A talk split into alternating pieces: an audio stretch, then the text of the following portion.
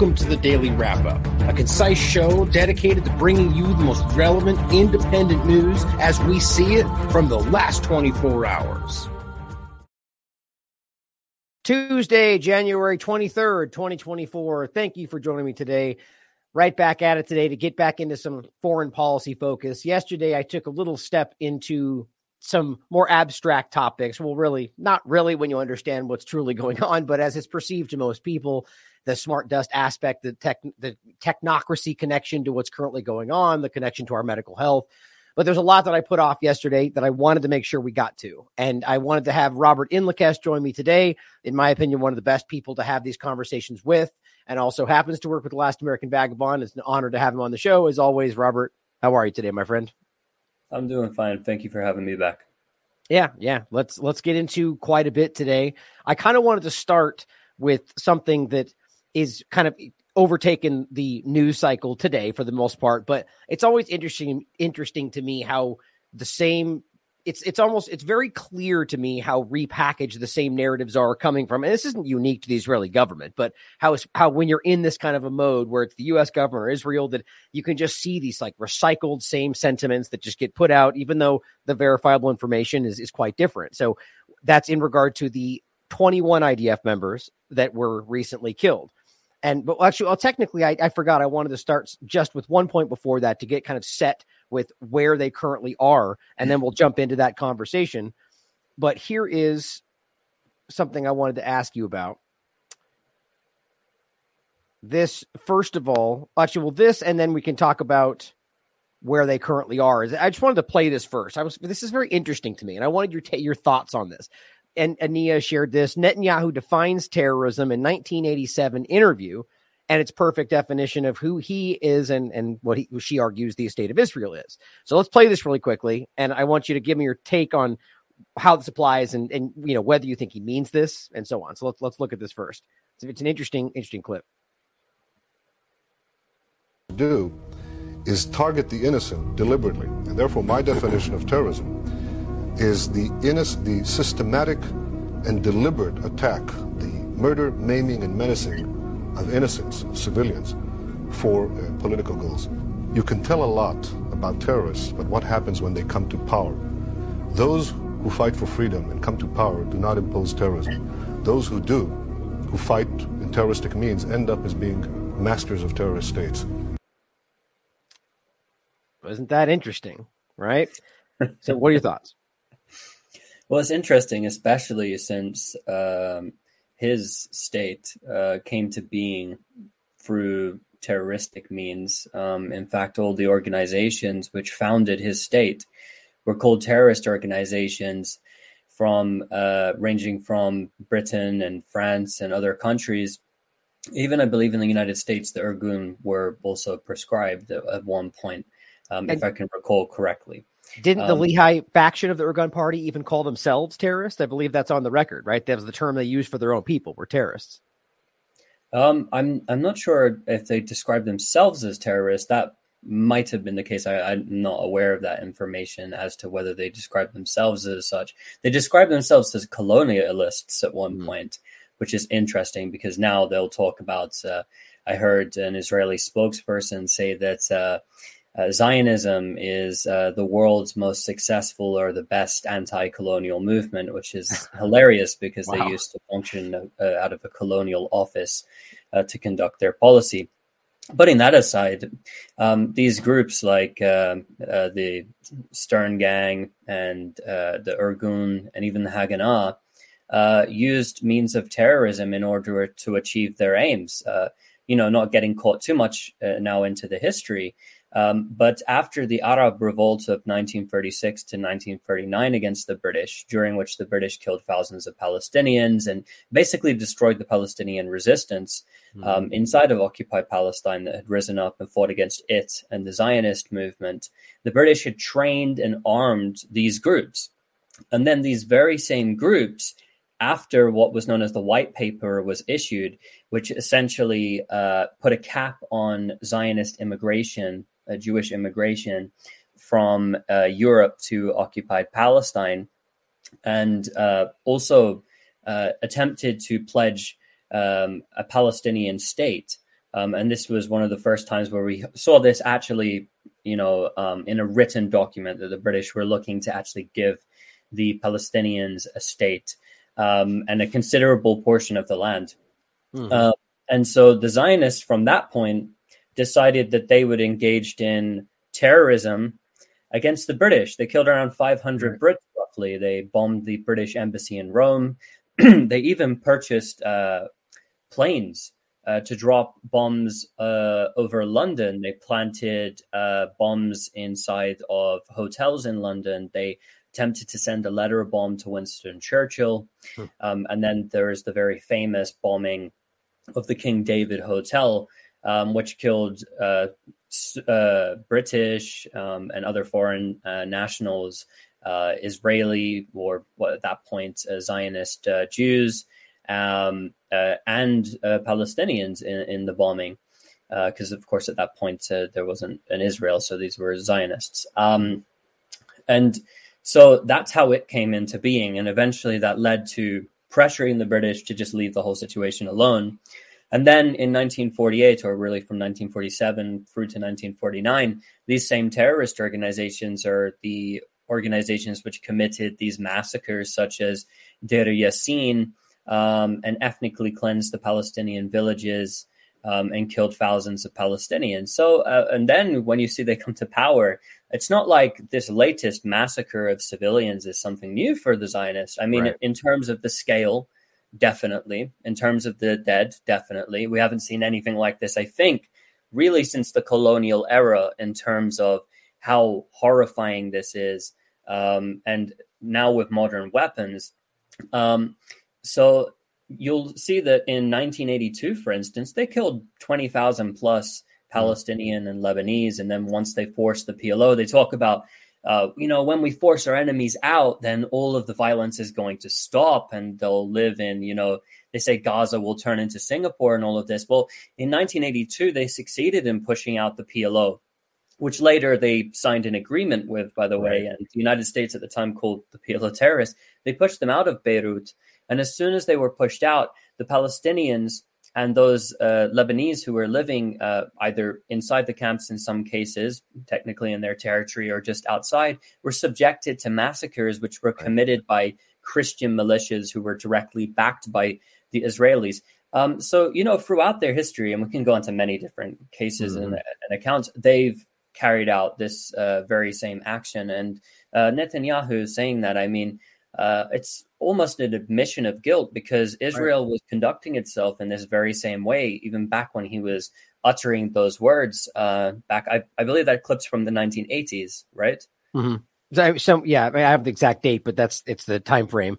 And and to bring it back to you said his clip, is where he's stating it, the point is well then we agree right? So obviously yes then what you're describing is exactly the way that your government and your zionist entity has committed or, or, conducted itself. And it's the same argument that's used today right? Well as soon as we get hamas out of the way it'll all be everything will be hunky dory well their own history proves that's false. So i just think it's interesting to lay that that that groundwork to show you that they they've been using the same excuse to justify what they're doing against these people and it never changes what they continue to do. So, you know, by his own statements, then he's claiming he's a terrorist. And I think that's an interesting place to start. And it actually, let, let's go to this next, just because I think this is relevant to what uh, you were just basically saying. Let me just see if I can grab it real quick. It's have you seen the clip that's been circulating? It's not a new clip. That's what I think is important about it. We talked about it in Wake Up today as well about the uh, what's called uh, Gaza Alcatraz. Have you seen that? Um, let me, let me grab this for you. So it's it's a clip. It's a it's a clip of what they in I think it's 2017 are discussing. They make a little graphic for it. What they want to do, and and you know move the Palestinians out onto this island. And I just think it's interesting that that in and of itself is sort of the same concept. It's like, well, everything will be fine once we just get them all the way over there. And the point is, well, isn't that the kind of the point about what you said with Gaza? So my, my argument this morning was like, yep, until they just in a couple years go, well, now that's ours. Now you can move over there, right? And it's just the same cycle. So I'll play this for you since you haven't seen it, and then you can talk about it. It's a it's an interesting and kind of alarming. To, and well, and the main point is for the average person. This, as always, did not start on October seventh. This has been the same plan, the same effort. This is just the current iteration of the of the you know ongoing Artificial Island initiative is aimed at providing an answer to a reality that is bad for the Palestinians and not good for Israel. Today, Israel continues to be perceived as being responsible for the Gaza Strip and is, to a large extent, the only lifeline to it, even though it withdrew from the Strip over a decade ago. Construction of an artificial island with a port and civilian infrastructure installations off the coast of Gaza will provide the Palestinians a humanitarian, economic, and transportation gateway to the world without endangering Israel's security. The artificial island, which will be internationally financed, built, and owned, will be constructed about three miles off the coast of Gaza cargo and passenger ports, port operation and management facilities, water desalination, electricity and gas installations, as well as logistic centers will be built on the island.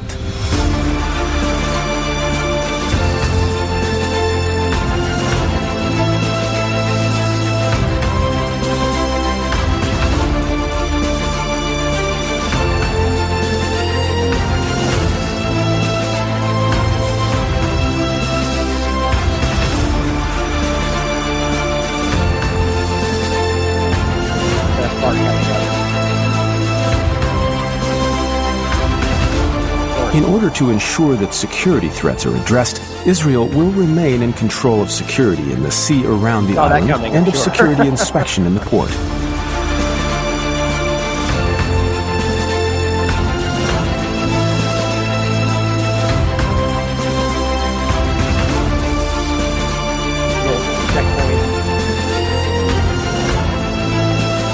An international policing force will be responsible for security and public order on the island and for a checkpoint on the bridge which will connect the island to the coast.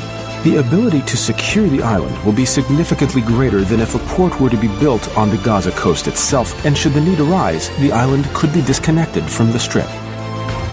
So for those that are just want to make sure you you know because people wonder, you know, it's always good to check. This is definitely Times of Israel shared this. but It's Israeli minister promoting this idea, which again you you can argue. It doesn't mean that it's necessarily what everyone wanted, but you know the point is this is a common sentiment. How do we get rid of this problem, which is not Hamas but all of the Palestinian people? Now, assuming they got all the bells and whistles that they claim were in there, even if that's you know it's still just you're you're being exiled onto some like the Gaza Alcatraz. Is what it's saying. So, have you have you seen that before? I haven't seen the video, but I read Right, it was new to articles around the time on it, uh, so I'm familiar with the concept. I mean, they have vivid imaginations. Uh, that's what I can say. Gaza has a port.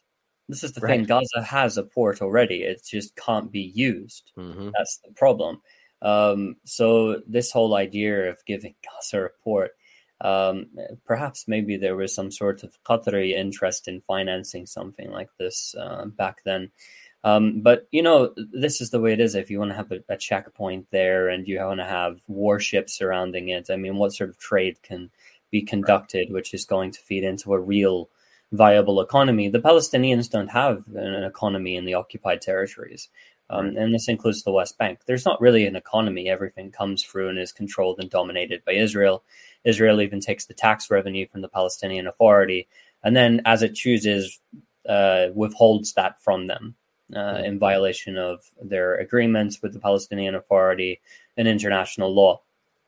Yeah, they have very vivid imaginations. Uh, that's my comment on Interesting. Yeah, yeah. I just think it's and so the point was obviously that you could see the sentiment is very clear. It's always been there, and it's always a justification. Just one more step, just one more step, you know, which has allowed this like incremental torture of this population for such a long time.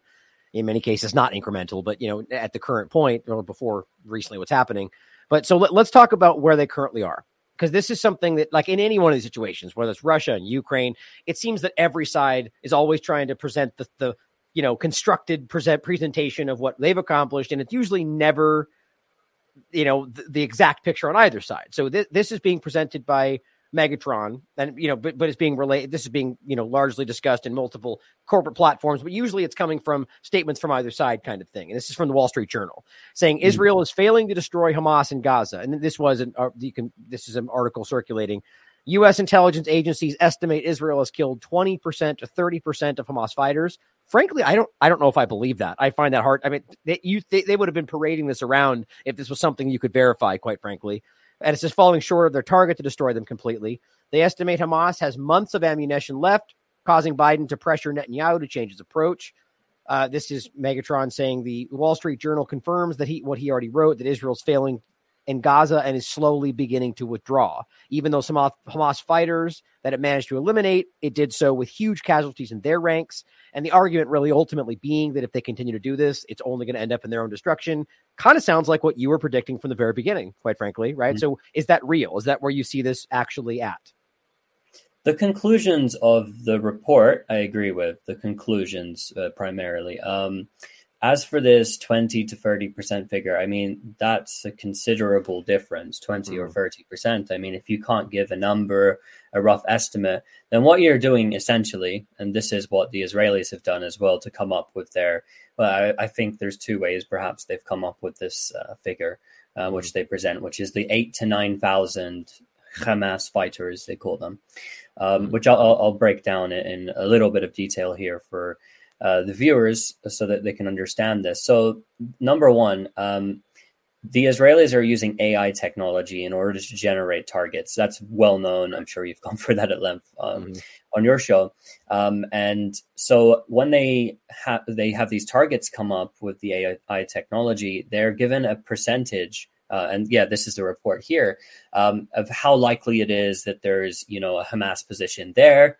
Um, you know whether the target is male or female, um, and you know, and based upon that, they'll order the strike. And they've basically just been ordering random strikes. And they took, I think, what was it like something like 30 seconds or something in this report they say uh, to authorize a strike. So it's not like these are well thought out uh, targets. Um, they didn't have enough targets to hit. They didn't have a bank of targets, of valuable targets based upon their own intelligence work.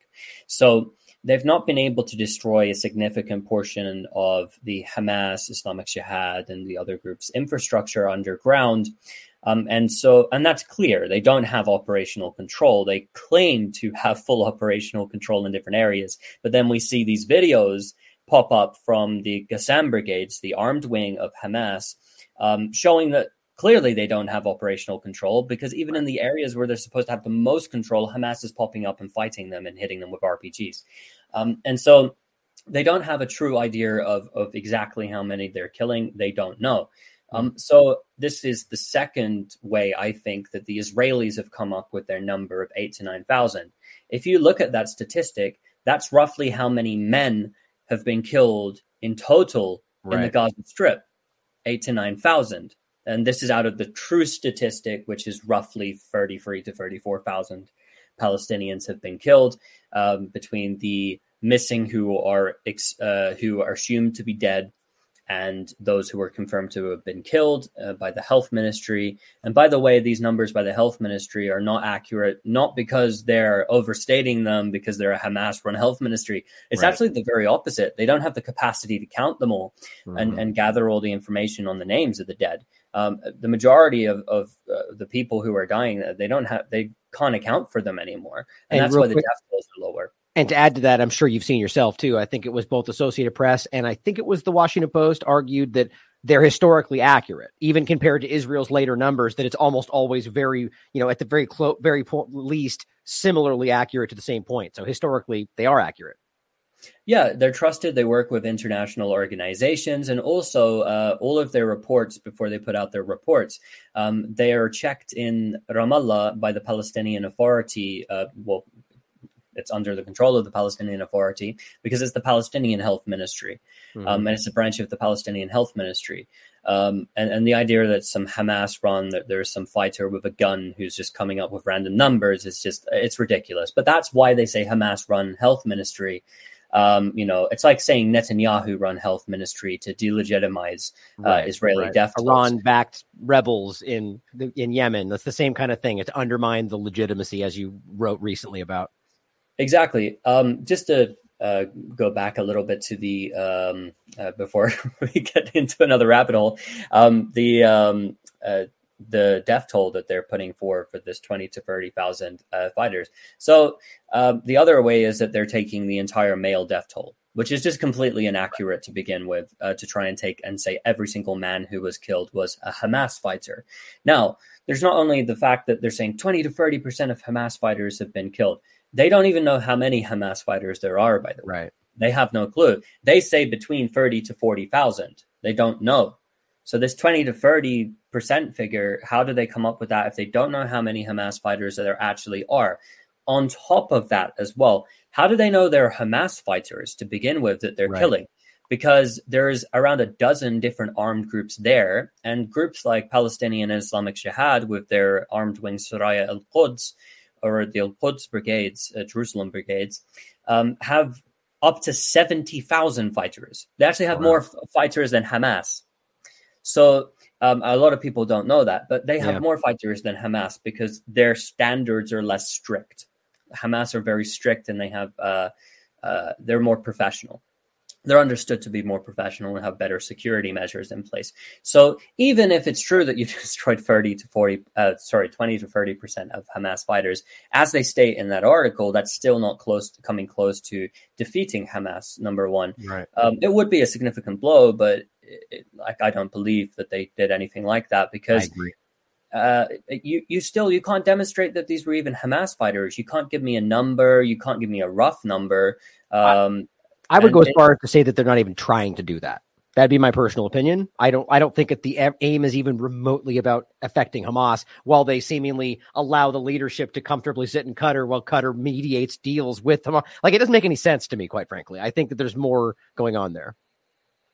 Yeah, I, I, I, think they're just throwing out random statistics, to be honest, and they're coming up with them. And even I think there is the one of the Israeli spokespeople who, based in the UK, and he was I think on Channel Four News being interviewed, and uh, when he cited that eight to nine thousand, we've killed eight to nine thousand Hamas, and like, and the the interviewer uh, says to him, "You're just coming up with numbers," because he knows he's got a lot of pushback lately.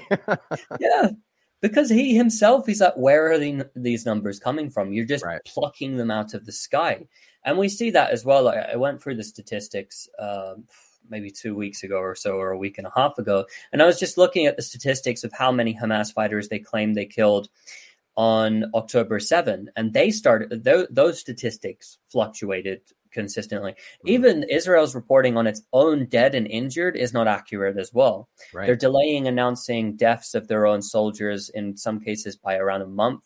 Um, ha- Haaretz, uh, the most reputable newspaper uh, from the Israeli side, uh, did an investigation, I think around a month and a half ago now, where they went to different hospitals to investigate how many Israeli uh, soldiers had been injured and, and were being treated there in these hospitals that they visited. And they found that just the hospitals that they visited, um, you know, this is not including sort of uh, uh mock setup side, uh, like, you know, um, pop ups or whatever. Yeah. Yeah, pop ups. Mm-hmm.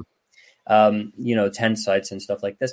Um, uh, the the numbers were potentially uh, leading them to believe that it's three times the amount that they're saying. Wow. Um, uh, roughly. Um, and what they found uh, is that there was a significantly larger number of injuries, and that there was a military censor in every single one of those hospitals to make sure that nothing is being said to the media, right. nothing is being published without them monitoring it. So if anyone cannot be trusted for their statistics and what they say about death tolls, it's the Israelis. The Israelis, after all, had the 1400 uh, death toll from October 7. Right. And then they lowered that death toll down to 1200. And then we learned that it was less than 1200. Um, and you know, from the start, the Western media were citing this 1400 uh, statistic to try and say that they were all civilians. And of right. course, a third of those killed, roughly, uh, were army and police. Mm-hmm. So you know, and if you just, include settlers, which I think a fair argument is made that, that, especially now that they've been officially armed by the government, which they were before, but like in an official sense, that they're legal targets in a military sense when they're acting in that official capacity. But depending on the circumstances of what actually happened and when it matters, but you know, that should be disputed. But I think that's relevant. And the article you did with the cradle, as much as I know that there was a little bit of discrepancy there on like the full picture, I think the point is that they, to your point, is not exact what it is, but ultimately that they're knowingly misrepresenting what the full picture is. So why we can take anything at face value from these people is the question. Exactly, and, and that's the same thing with these claims about uh, Hamas uh, sexual assault. Because back when mm. I was writing that piece for the Cradle, um, you know, we had access to the information, the initial claims of uh, rape. And it was interesting because Joe Biden started repeating these claims of rape um, at a time when the Israeli military had stated publicly, at that time when Biden was saying there was proof, uh, the Israeli military had stated publicly, we haven't collected any evidence. We don't have any, don't say anything because this is irresponsible because we haven't collected any evidence. Later on, they made their own claims, which then we heard that the Times of Israel and other Israeli media came out and said, well, there's no actual physical proof. We didn't collect right. any physical evidence of rape. We didn't have rape kits. They provide a number of different reasons. They talk about Jewish burial rituals and all of this stuff. Um, you know, I, I don't want to go too much into that, but well, now really quickly, the important part to that is that the time the window has now passed, and they were clear about that. Like there was an mm-hmm. opportunity to get that specific forensic evidence. They chose not to X, Y, and Z. They gave many reasons, but now that window's passed. So from a legal perspective, you could never arguably prove that it happened, right? And that's that's their statement. I think that's important. Yeah, and and if, even if you look at those claims, and you know, uh, I've gone through them uh, at different times with more detail, uh, and I'm sure you have. But if you look at those claims, uh, those making the claims, uh, there's yeah. a lot of question marks around those individuals and organizations who are making those claims. And then it's very clear that there was a concerted campaign which was launched, which included figures like Hillary Clinton, who Hillary Clinton has a history in Libya of uh, putting right. out false claims uh, about you know mass rapes and sexual assault and or weaponizing that sort of um, you know uh, that sort of atrocity propaganda in order to mm-hmm. justify uh, wars of aggression. And that's exactly what they're doing here. Because, in terms of if there were individual cases, for instance, of rape, I, I don't think anyone would come out and be trying to dispute them if we had uh, victims and we had very specific stories or anything that, that seemed like it was trustworthy. I don't think anyone would be coming out and disputing. Maybe there'll be a few people would say, no, I still reject it. But um, their claim is that there is that Hamas ordered and weaponized yeah. rape, and Gave there's a Hamas for... rapist regime, yeah. and they're uh, a group of thirty to forty thousand rapists, all of them, and their ideology is about rape, and they there was a mass campaign of rape. Um, that I think again, there's nothing. Yeah. There's nothing to prove that. Yeah, there's I nothing. agree. I agree. Well, let's bring this back to the other point. I mean, because I look, I, we like we both talked about. This is a topic that will continue to deserve attention, and as more evidence comes, I'll happily engage with it. The point stands: there's no provable evidence that it happened. There's proof. Well, I would say there's no proof that it happened. I've said before, there's evidence, data points. Like I said with the woman in the jeep that turns out to be the daughter of that one main high level guy, right? It, ultimately, the point is, it appears like it looks like she might have been abused, but we ultimately still don't know. And that's how anybody honest should have engaged with this, you know? But back, back and we, we can maybe touch on that a bit more when we get to a point today, if, if we get to it about the Hannibal directive. But coming back to this, I'd like to. So the argument here is that that we dispute the amount of Hamas members that have been killed, but you do argue that it seems that Israel's ultimately you know, however you want to what word you want to use, they're failing in their achievement of their goals and ultimately, seemingly, like you predicted before, uh, take, uh, I guess what the right word, but they're just they're they're there's a they're having a large negative effect by what they're trying to accomplish here, and so failing, I think, is a fair assessment of what they're doing. So on the other side of that, here is uh, David Roth Lindberg, who's citing these uh, statistics, saying figures from the Israeli Ministry of Economy, saying, and this is a different point. It's about uh, settlers essentially and the Israeli uh, population leaving because of what's happening since October 7th. 7% of the Israeli population have been internally displaced, which to me, I think it's a hard thing to make anybody care about while it's going on with Gaza, while they're really living in hotels, while their illegal settlements are being retaken by Lebanon, and like, which is arguably most of what that is. But the part that I think is interesting 14% of the dual citizens have left the country tourism in Israel has plummeted 70, 75%. And if we get to the Yemen point today, they're shutting down trade predominantly, you know, that Israel needs for a lot of different things. So in that in that regard, that side of it, it, do you see that being accurate and that there are people leaving? And what do you think about that? Um, those statistics, I'm, I do not know where his sources are, but they ring true. Um, from he's, what he's saying, they're coming from the Israeli Ministry of, of Economy. Yeah, they, they definitely ring true around what I've heard. Um, uh, yeah, and and with those statistics, I mean this internally displaced uh, rhetoric. These are people living in settlements surrounding the Gaza Strip, which is a concentration camp, mm-hmm. the world's largest concentration camp. They were living surrounding it, and in militarized uh, communities. Um, and then you have the people in the north who are also living along the Lebanese borderland. Um, and of course, those people as well uh, are there. And, and in, for instance, in the Jolan, in the Shebaa Farms area, that's occupied territory. That's, Right. There's no dispute about that. In the Ghajar village, that's occupied Lebanese territory. Um, so when they move, well, I mean, you're at war. You're you're choosing to bomb and kill people in other countries. This is war. If you want to move from your homes, that's your choice. Your homes are not being in Lebanon. Is uh, the Lebanese border is a little bit different, um, but in terms of uh, around Gaza, uh, your homes are not being completely demolished and, and leveled like they are in Gaza. You're Right. just you're scared. You don't want to live there. You Right. don't want to stay in your bunker. You would rather go in a hotel somewhere else, and you're scared. Um, so you ran away. And I don't have much sympathy for that person in that position, to be quite frank. People I- can I insult me for any- that, but yeah, I don't have uh, I don't have a shred of sympathy for it. Uh, Palestinians remain in their homes, Yep.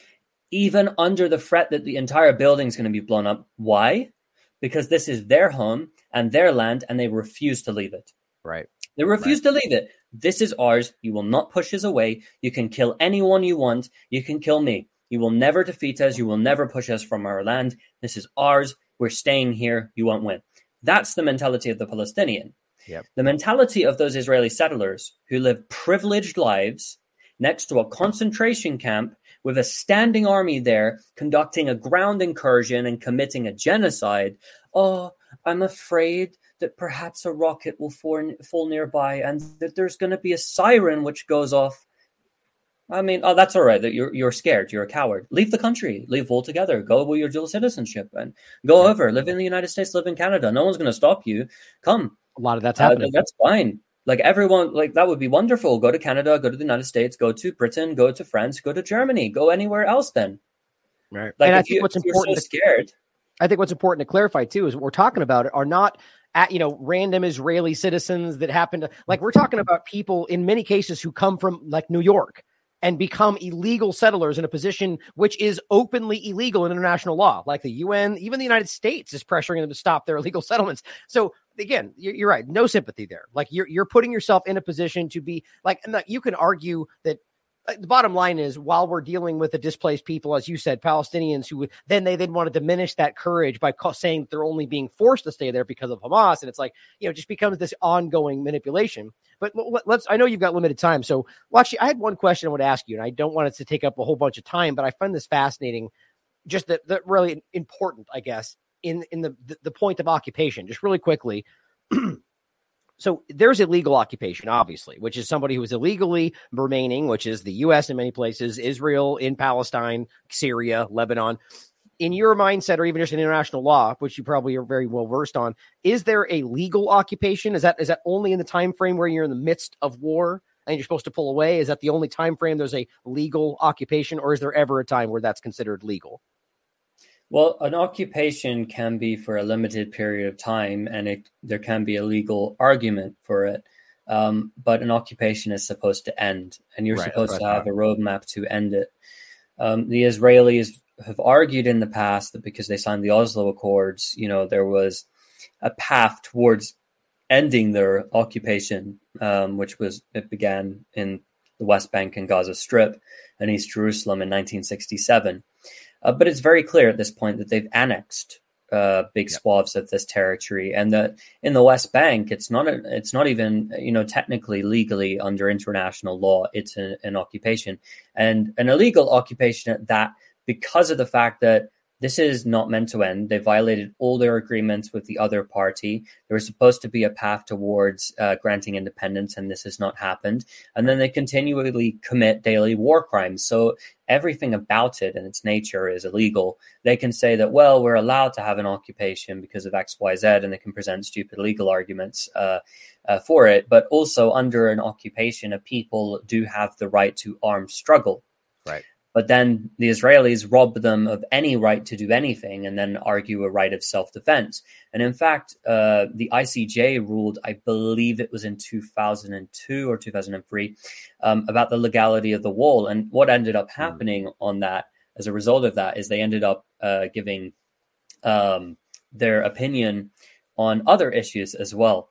um, and accepting that uh, the Israelis don't actually have a right to dis, uh, to self defense um, as an occupier um, in in those territories. They don't have that right under international law. Right. You can't defend yourself against people who are defending themselves against occupation and trying to fight off occupation because they have that right.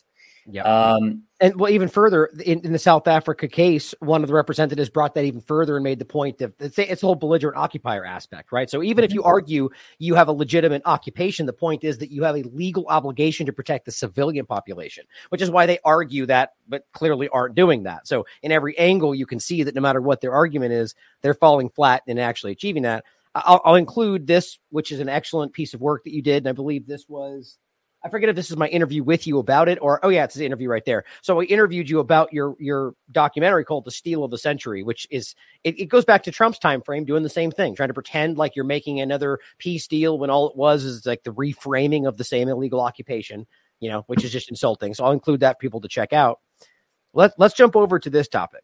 So this this is about the 21 IDF members. And I think this is really important because it hits on a few different important angles of this discussion. One is that they're illegally demolishing civilian infrastructure and there's just li- literally no legal obligation like even the argument of the human shield aspect has been put to them to say you have to prove these things before you just act and so even then in a long-term sense they're not proving they're not doing any of that or that there's a military purpose to it.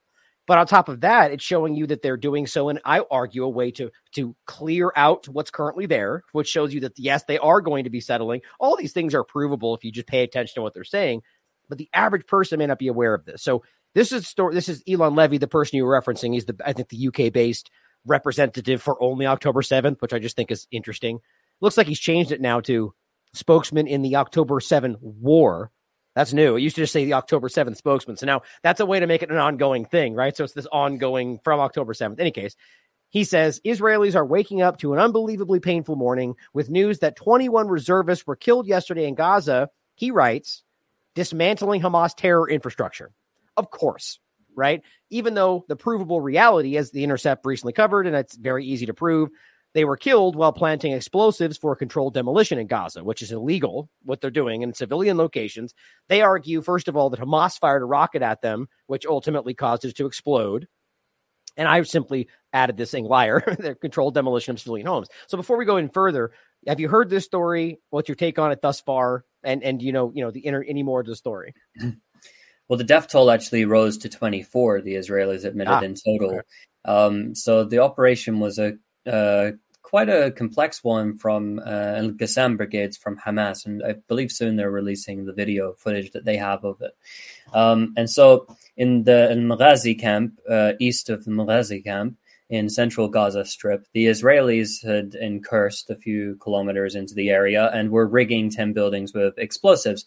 And they do this all the time. You'll see that, for mm-hmm. instance, there is an Israeli soldier, uh, must have been like two months ago now, who I believe he was killed actually, uh, a bit of revenge for what he did. Um, dedicated the blowing up of a building to like right. his, young daughter, who's like three years old, just sick and twisted. Um, you know, a civilian home, and they were rigging these civilian homes, ten civilian homes. And whilst they were rigging these buildings with explosives, um, a Qassam fighter popped up out of a tunnel. One hit uh, a Merkava tank, an Israeli tank, and killed and injured those inside. And then after that, they uh, launched a thermobaric um, uh, rocket pro- uh, propelled grenade from an RPG um, into one of the buildings where the Israelis uh, were holed up, planting these explosives to detonate oh, okay. civilian so homes. I didn't know they had thermobaric from. Oh, sorry. Keep going. Keep going. Yeah, um, yeah, these are domestically produced, so they have okay. different types. Some they have the different type, but they have this Yassin 105, which is designed for tanks, and then they have uh, yeah uh, different types of warheads. So they fired this into the building, and then the building, because it's rigged with explosives, and mm-hmm. also all of these Israeli soldiers are inside um, it detonated all of the explosives and the entire bu- building collapsed, including the building next door and damage as well to another building. Uh, so it collapsed on top of them, and they had this very complex uh, rescue operation that they had to conduct for I think around eight hours and calling in hundreds of reserves uh, to try and you know dig them out of the rubble uh, because and they're still uh, missing and many injured as well from this. So uh, that death toll could even climb.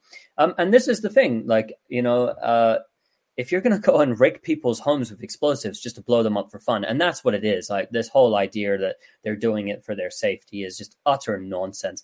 Why do you have to go in there personally with those explosives? And if they're such a threat, you can just right. waltz in so easily. It's such a threat. These buildings, you have to you have to go in personally and deliver the explosives. No, they just they have fun blowing up civilian homes, right. um, and they paid the price for it this time.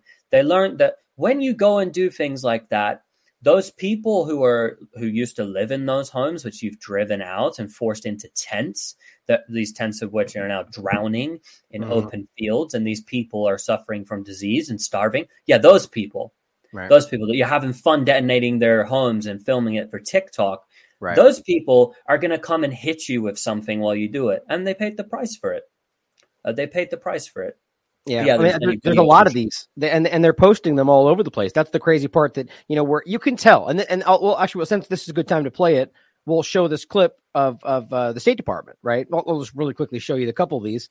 This oh, and there's this is an important one as well. This is a document that you can read. Soldier of Israel's Engineering Corps went on Facebook to share how he and his brother in arms used 300 mines to blow up a neighborhood. Now, first of all, you could argue he lied about this on Facebook. That's always possible. But he, in, in of course, Khan Yunis, where they're supposed to be safe. A safe zone, they claim, or they're bombing them with massive 2,000 pound bombs as a revenge mission after being ambushed by one Palestinian fighter. And so the point is, you can see a lot of these where they're openly, and, and, th- and this is the example what we're talking about today where they rigged this for demolition. Now, whether that's because of some infrastructure development process or individual choices to blow up different things, it's illegal at every stretch of the imagination. Now, here is what they were saying at the State Department, and even Saeed called him out for this exact thing. Like, look, if you're going to go in the building and plant devices, then you're very well aware that there is not Hamas members in the building, right? So you, you're you're admitting that you know that, and that so their own argument is an admission of guilt, as you were just saying, right? So mm-hmm. let's watch this. This is interesting.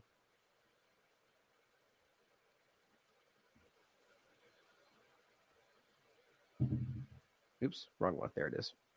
Yesterday, the Israeli military occupied and destroyed the Israa University in Gaza. I mean, this is probably number 10 of all 10 universities that they have destroyed. And is it the assessment of this department, of this government, that this was a legitimate target.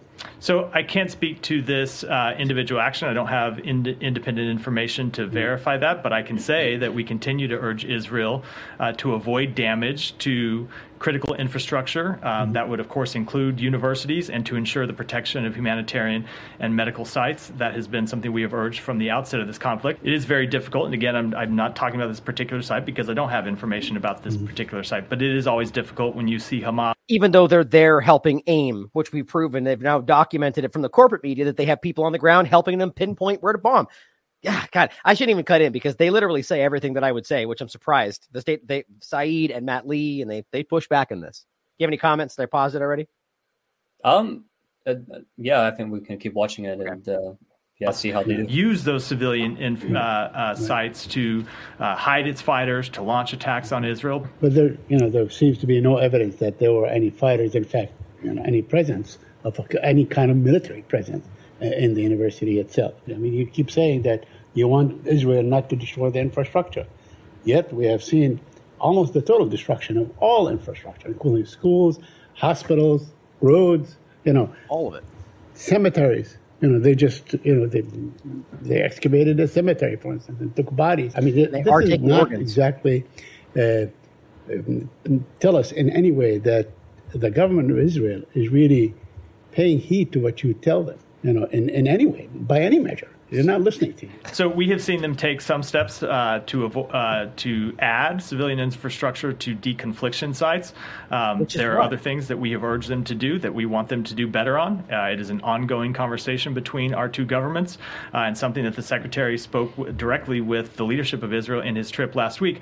But again, there is also this problem that uh, Hamas does continue to hide in and under civilian infrastructure. So when you see uh, a strike against any one civilian piece of civilian infrastructure, to assess the validity of that strike, you have to know what it is that was there, and we don't always know that yeah. uh, when I'm at least I don't know that when I'm speaking from yeah. here. Based on uh, Saeed's question about the the uh, demolition of the the university, I don't know if you've seen the video. Pretty widely available, but it video. certainly looks. I mean, it looks like a controlled demolition. It looks like what we do here in this country when we're taking down an old hotel or a stadium and you have nothing to say. You I, have nothing to say about this. I, I mean, it, to do that kind of an explosion, you need to be in there.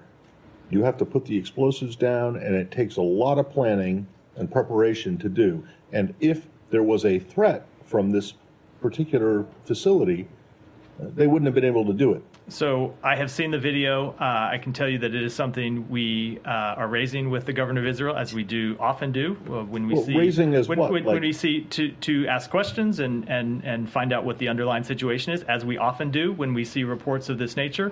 Um, but I'm not able to characterize the actual facts on the ground before hearing that that response. But, yeah, but you saw the video. I did see the video. I don't. I don't I mean, know. I don't like know. I don't know what was. It, it, it looks like you know, know a bridge being imploded. I don't know what was under that building. I don't know what was. Uh, inside. Well, yeah, inside but it doesn't matter what was under the building because they obviously got in there to put the explosives down to, to, so, to do it in the way that they did. Uh, again, I'm I, am glad you have factual certainty about it. I just I just don't. I don't. All I, I, I have is what I, I saw in the video. I just right? don't. And I think you guys but saw I can it too. Say, uh, we did see it, and I can say that we have raised it with and the government. it's not troubling to you. Uh, we are always troubled by the by um, uh, any degradation of civilian infrastructure in Gaza, but without knowing the actual underlying circumstances, I'm a little hesitant. I think for reasons that should be understandable to pass definitive judgment on it from this podium.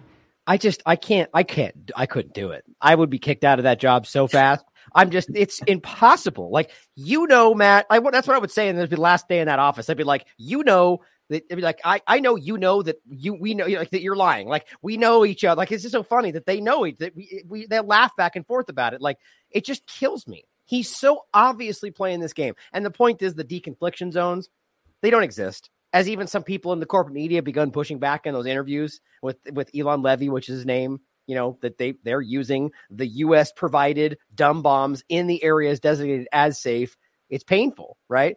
And then by the way, then I'll let you comment. And then here is I don't want to play the music the video of this because uh, there's far too many people in my mind that are like mm-hmm. celebrating what happened here. And as much as there is some a little bit of poetic justice to what's happening, I don't think we should celebrate that people died. I don't know how every, every IDF member agrees with what's going on in the bigger sense. Nonetheless, they sure as hell posted videos of them making these mines, you know, and and laughing about it. Look at making little TikTok videos, you know, and these are the same people that you know were planting and you know, and they ultimately die. I, you know, I would add one thing: if you're mm-hmm. an armed combatant in a war zone and you're invading a territory and committing a genocide, uh, I would say there's every single legitimate argument to say that person should die, just like an ISIS fighter should die, just like somebody who's going to commit a suicide bombing in a packed area and blow themselves up and blow civilians up and kill civilians. Uh, I have no problem, and I would.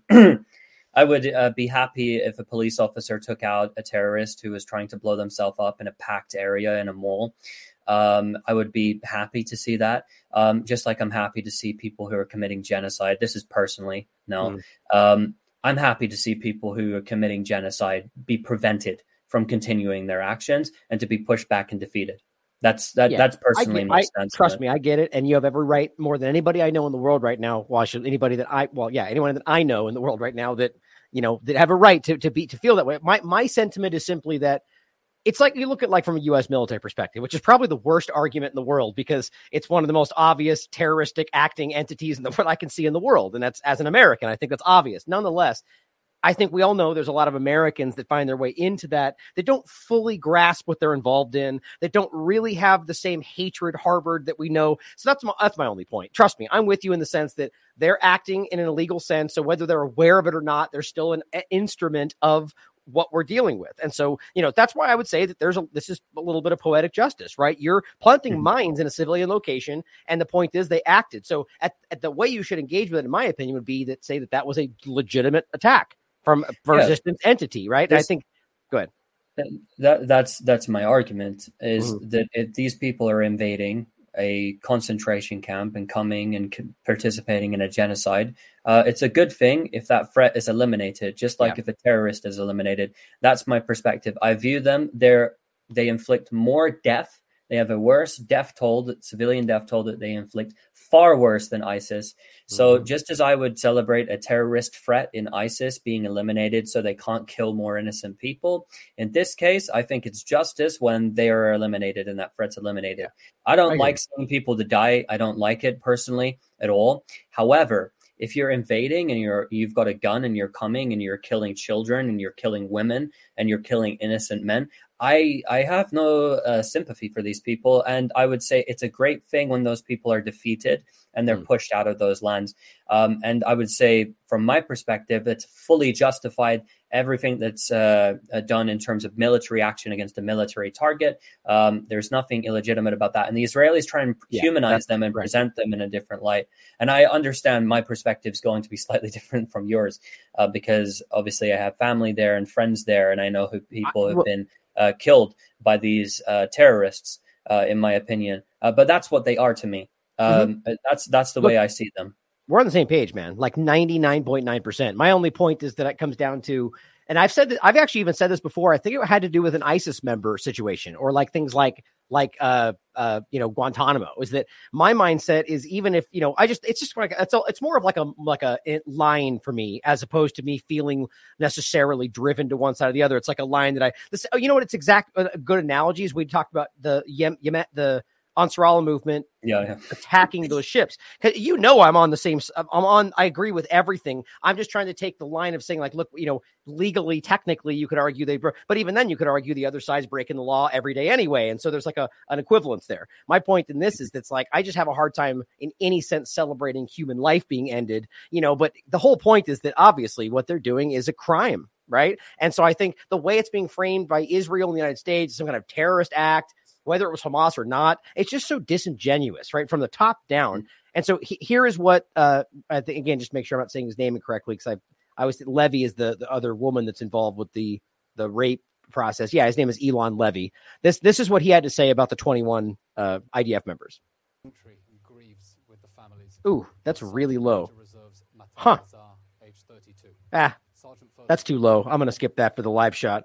But uh, here, here's what he what wrote. He just said the most difficult. I wonder why that's coming across so low. The most difficult press briefing I've ever delivered. Started reading the names of the 24 IDF soldiers we lost in the last 24 hours.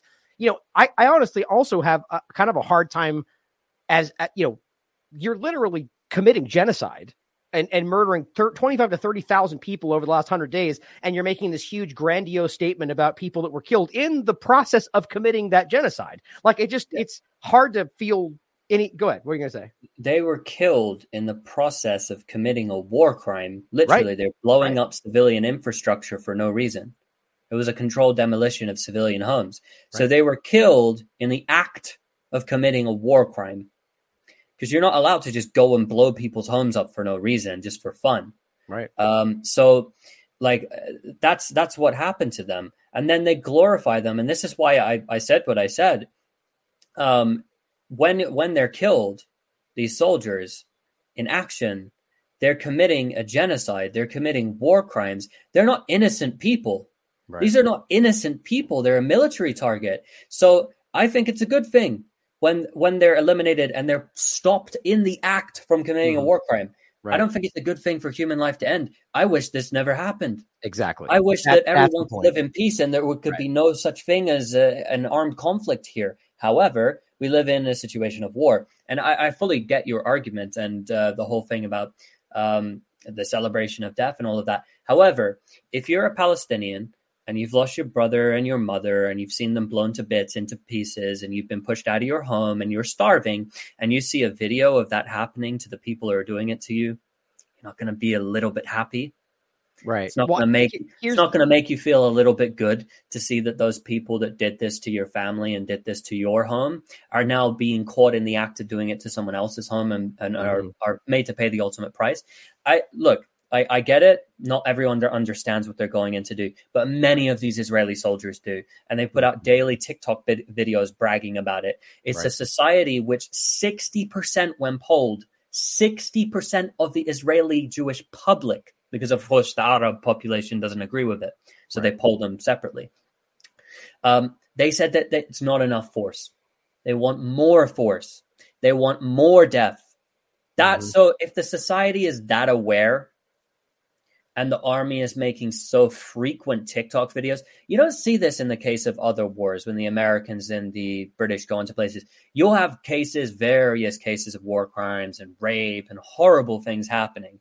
Um, I don't think anyone can dispute that. In every war, you get that. You get people doing horrible things. That happens. But also, then you have your portion of the army and uh, which don't know really why they're there and they signed up for an army and a Israel is literally from cradle to grave raised on hatred of Arabs. They mm-hmm. hate Arabs, they hate Muslims, they they think that they need to kill them and they need to extinguish their life and all their political parties uh, are all about this. They can't even accept the Labor Party anymore because they're Arab lovers. The current Israeli president, by the way, ran a campaign in 2015 to become Israeli prime minister. He failed, and in his own words, it because he was portrayed to be an Arab lover, which is a terrible thing. He was commenting to a Labour uh, Party um, uh, conference uh, meeting that w- they were having. He said, "You cannot pr- be portrayed as an Arab lover." And you know what? During his own campaign, he ran an ad where literally he's uh, there is somebody talking about him. He knows the Arab from both sides, from from uh, through uh, the barrel of the gun and on the other side of the barrel of the gun. Literally, that's the ad, the campaign ad for him. And you can go and search that and, and, find that on Electronic Intifada. Um, you know, and that's the the moderate, the moderate right. Israeli president, public campaign, he was an Arab lover. So this army I don't accept the fact that the majority of them don't know what they're doing. I think they mm. know what they're doing very well. And I think they like what they're doing because all the evidence points to it. And I think when we see those videos of them, like we did in the International Court of Justice, sharing, there's no innocence in Gaza. Right, right. We're going to kill them like Amalek. And their leader is saying, kill them like Amalek, slaughter the men, women, children, and the animals. And they all think like this. In this case, they are an army of essentially, in my view, legally they're not defined as such, but in my view, terrorists who are going there committing war crimes and carrying out a genocide. So when they're uh, when they're killed in action whilst committing those acts, mm-hmm. it's a mm-hmm. preventative measure. Now, if an Israeli non-combatant is killed, that's a different thing. It's mm-hmm. a different thing entirely. We're not talking about going and like, oh, it's a wonderful thing for an Israeli baby to get shot and killed. No, like nobody's celebrating that. Nobody's going to argue for that. Nobody's going to be, yes, it's wonderful for a non-combatant. But if it's an armed soldier well, who's aware of what he's doing and committing a war crime, mm-hmm. uh, you know, I'm not one to get up and party and, and post, you right, know, right. videos on, oh. online oh. about partying about it. However, I understand why people would be happy about it. And I think it's a good thing when the threat is eliminated. Uh, mm-hmm. When they're committing a genocide and committing war crimes, I don't think there's a bad thing when that happens. I think it's good that that's uh, that threat is eliminated. Personally, that's my mm-hmm. personal point of view. Oh, I think I think you're very clear on, and I think in uh, in, in you know, even from a moral perspective, I think what you're saying is very understandable. To, to put the best fine point on it, you made a point throughout that that I think is the best way to look at it. Is like you said, and I, you, you could, I, it's always, you're going to find extreme levels of any side of the argument in anything you look at. But in a general sense, I agree that for the most part, from a Palestinian perspective, like you're saying, it's like, look, we don't want to be in this position. We're not actively seeking out this conflict, but you brought this to our doorstep. So we are going to respond, right? And so the point is, in that sense, yes, but if, if it was put to you, that's the last thing that you would want. And I think that's the best way to look at it is uh, look, if someone breaks into my door, my home and threatens my family, you're damn right I'm going to act with violence, right? That's that's the and that's even from like a libertarian perspective. Like there is legitimate moments to act in just in defense or even attack for your self defense. And I think that's also an important point. There is no such thing as self defensive attack. You're attacking, but in the sense of maybe that attack will help you defend yourself, but it's not a defensive attack. I'm so tired of this preemptive self defense nonsense that even the U.S. is now using in regard to Yemen which maybe I know since you let me know if you have to get out of here, maybe we can talk about Yemen before you have to leave. Before well, before we get to that, I'll just finish off this one segment here. That just there's other points that I think so. You have people arguing, you know, why did 21 soldiers die? Because the IDF cares about Gaza civilians so much that they went in by foot. You know, only after 45 days of mass. You know, it's like these arguments are so independent of the reality. Like that's the opposite of what's been happening. But so I'll include this. I won't go through it for time, but uh, Knox Bilal here kind of breaks down in the thread the reality, in my opinion, right? That they're the reason it happened is because they were lining these with mines, and it goes over like the dynamic of it. And the point is, it's illegal, as I think you really well laid out right there.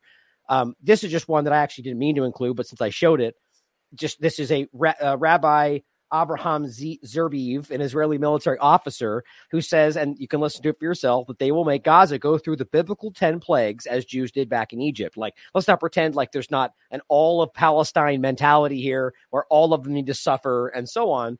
In Khan Yunis in general, you're seeing this. This goes into the bombings we were seeing and the controlled demolitions. A lot of it's now being focused on the very location that they were told to go to to be safe and now it's exploding in this area. And I, we showed you this a moment ago. These are all their controlled demolitions that you have. They're publicly and proudly discussing what they're doing, that an entire residential block. So think about the timing it would take to lay all of those explosives in an entire residential block and then pretend like you don't know that it's completely devoid of anything that's a threat, right? This one was uh, uh, just uh, uh in, in the Khan Yunis again, multiple locations of controlled demolition. We sh- and I showed you these ones already. So let's get into well, you tell me. We, how much time do you have left, brother? Um, I can stay until the top of the hour. I think that would okay, be about five minutes. Okay. Yeah. So let, let's see. Up there, uh, there. We'll try and. I'll, I'll, I'll, include all this for everyone to look at. These are just more clips about Khan Yunis showing you their storming clinics, making these little, putting out these little plant detonators in Khan Yunis around schools that look like cans for the children. That it's just disgusting stuff like this that is happening. Very clearly, deliberately aimed at innocent people. And then you know mosques and mil- and as I briefly mentioned before, they this I've I've gone over the history of stealing organs, which is a, a, an open discussion from Israeli military and and you know like even like the medical field. They are destroying both uh, this mosques are showing, but also graveyards, right? I think that's really important, and I think there's a lot more to that. But uh, yeah, let's let's finish with the discussion of Oh yeah, I was going to do the hostages. Damn it! I, want, I wish we had more time with Yemen, since I know this is an important topic, and maybe uh, maybe after you jump off, I'll, I'll briefly talk about the hostage situation. So, look, give me your quick take on on where you where we're at with this, right? And and where you think this will ultimately go, because I know we have a limited time. I think this is actually really important, and some of, I I will direct them to some of your recent work that I think is outstanding on you know, that this is really just an attack on the Yemeni state and that ultimately Yemen seems to be the only state apparatus truly standing up for Palestine. Mm-hmm. Yeah, and that's what it is. And because they've stood up for Palestine, we're seeing that they're being punished now. Um, and every day now they're launching airstrikes. Yesterday, I believe they launched 40 different guided uh, munitions uh, at uh, different areas, including in the uh, in Yemen's capital city. Um, and so we're seeing that they're striking Yemeni territory every day, um, that they have killed uh, Yemenis, uh, including those Ansar Allah uh, members who were on uh, uh, boats as well in the Red Sea. Uh, they struck three of them and killed 10. And then in airstrikes, they killed five more. And the Yemeni forces they didn't go and kill civilians. They weren't going and attacking ships that were not related to their specific target. They said, We're imposing a blockade on the Israelis. Mm-hmm. That's what we're doing. And they imposed the blockade very successfully. And they didn't need a deep water navy to do it or anything like that. They did it with drone technology and missiles. And they've successfully been able to do it. The Americans came along. And by the way, you'll see that that Elon, Eylon Levy guy, that spokesperson for October 7, October 7th spokesperson, the, the, spokesperson for Israel's ongoing genocide is more accurate. Right. Um, he he said he was interviewed and he said uh, that they're blocking the Suez Canal and they're blocking international trade and tried to make this a thing uh, uh, not to do with Israel. It's everything to do with Israel. Ships actually pass and put on this tag, not Israel affiliated, and they right. can go through the Suez. Some companies have stopped going for the Red Sea altogether because of the danger aspect. Obviously, it's expensive. Um, and the US has its warships there now. So it's made it even more dangerous because mm-hmm. the US and the UK have put warships there. And they launched this Operation Prosperity Guardian uh, uh, mission without the UN Security Council uh, approval to militarize that area of the world. They just did it. And then afterwards, they got a UNSC uh, resolution, which was passed condemning uh, Ansar uh, for their actions. Um, but it's it's very clear uh, what's going on here, and it's very clear that the they could stop it. They could stop this blockade in a minute. They could just let aid into Gaza. If they let sufficient aid come into Gaza, they'll, they'll allow them to do it. But Yemen says we have been blockaded, we have been starved, we've lost mm-hmm. four hundred thousand of our people to starvation and disease and airstrikes. Uh, in our country, and we had the worst humanitarian crisis in the world until what happened in Gaza uh, started unfolding. Mm-hmm. We know what it's like, and we will not let the people in Gaza die alone. We will stand with them no matter the cost. And that is exactly what they're saying. Yep. And it's an honor, honorable uh, moral position. Legally speaking, they argue that because Israel is committing genocide, they're taking the action that any state should take to prevent genocide by imposing an economic blockade uh, from it, this route is it not exactly what the US government does in an illegal sense, but claiming they're doing it for the right reasons all over the world, right? On mm-hmm. Yemen, for example, with Saudi Arabia, you know, it's like, it's just so yeah. wildly hypocritical the way that they frame this. It's just because they disagree. The, on the map, you're seeing the, you know, the general area here that I think if you, if you don't understand the dynamic is, you know, you got the Suez Canal right up here, Bab el Mandeb Strait right down here and then the Strait of Hormuz over here. Now they're all very, mm-hmm. very important choke points, and through that triangle, effectively they've shut down. I mean, I, as I understand it, it's been wildly effective in what Israel's able to now bring through, and so there it's being crippling, or it is crippling. You know, uh, but are you? Do you have any insight on on what happened with? Basically, the, the long and short of it is that they because of U.S. actions, they then expanded their actions out to both U.S. and U.K. vessels as well. And recently, there was an attack on, you know, attack is a strong word, I think, because as you said, they're not killing anybody. They're just mm-hmm. it's, it's, basically warding them away using missiles and so on and drones. But that they had attacked the Ocean Jazz U.S. carrier, which was proven to have all sorts of military equipment, that, that and this it, it, you know so ultimately i can't tell whether this was meant for israel or not it was going the other direction i think but you have any insight on what happened with that uh, well, they hit it, and uh, the, the purpose of these strikes, um, number one, is they're they're retaliatory to different mm-hmm. uh, when it comes to U.S. and, and UK targets, because the UK and U.S. are actually committing um, aggression and and declared war essentially on on Yemen that's what they did, and they committed a violation of their sovereignty by launching the first uh, round of strikes was over hundred precision missile strikes mm. against different targets throughout Yemen. Um, of course, Yemen never attacked them. There's nothing to warrant this, um, and they didn't uh, have the approval of Congress or Parliament uh, to do it. Now they have this pseudo legal jargon which they throw out. Oh, we sent a warning, a written warning, and there's this emergency legislation or whatever. But the reality of it is they didn't consult uh, Congress or Parliament, the UK and US, for their actions. And so uh, the Ansar Allah are responding. But you'll note that the Ansar Allah, when they respond, like for instance in this case, they'll use suicide drones and missiles to hit ships, but they're not killing people. Their aim is not right. to kill people. Their aim is to stop the ship and to inflict damage on the ship, which would uh, be an economic cost. They want to incur an economic cost. So that's the primary objective there. Um, and it's very clear what they're doing. And uh, they're doing it uh, with great ease, really. And the US and UK are unable to detect where these strikes are actually coming from. They can't target the locations from which they come. Um, and, and it's been very, very effective. Uh, yeah. So so far, that's what we've seen: an extremely effective uh, blockade, which has been inflicted the first ever without actually having a proper navy. Because Yemen yeah. it has naval vessels, but it doesn't have a proper deep sea water navy or anything like this. Um, you know, this is very expensive, and Yemen, you know, being under this intense blockade. Um, has not been able to, you know, muster up enough funds to, you know, purchase uh, these new uh, you know, naval vessels. Uh, the likes of Iran could conduct something like that, but Iran has a similar strategy of speedboats, for instance, and then mm-hmm. using suicide drones and and missiles um, and torpedoes. And so, uh, what this shows, and this sets a precedent, is that Iran can definitely, definitely block the Strait of Hormuz if it wants to, oh, yeah. and if it does, international uh, uh, the trade, uh, the oil economy, Mm-hmm. Say goodbye to it. Well, and this so doesn't just speak to. Oh, sorry. Go ahead. Go ahead. No, no. Go ahead.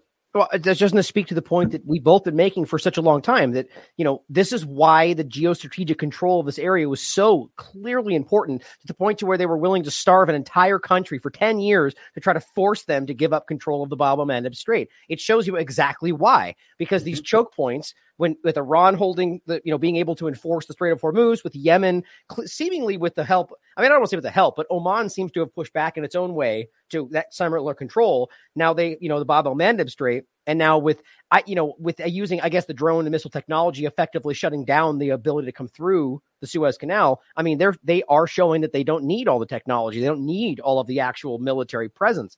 And that's clearly why they've been so desperately trying to do this. And it just shows you that it stems from an, an, illegitimate standpoint. And the bigger point you made there is that Yemen has made one demand ceasefire. Stop what you're doing and we will back away. Now, think about how incredible it is for them to stay, well, we're just going to keep doing that and then pretend like you're the one. It's the same thing they're doing over here with Hamas. Like you're murdering people and saying Hamas's fault. You are choosing not to stop a genocide and saying it's Yemen's fault for continuing what you could stop with one action. It's just mm-hmm. it's and good. You know, the world sees this. Would you agree with that? Do you feel that the world Absolutely. is truly seeing this the way we are? Absolutely. And then look at what the cost is. The the cost uh, of keeping the the uh, that naval fleet there, that multinational mm-hmm. coalition there. Um, and uh, many states have seen, and that's why the likes of France withdrew. They were like, this is a stupid idea and it's going to result in embarrassment and it's going to incur massive costs uh, on our economy at a time when we don't want to handle that.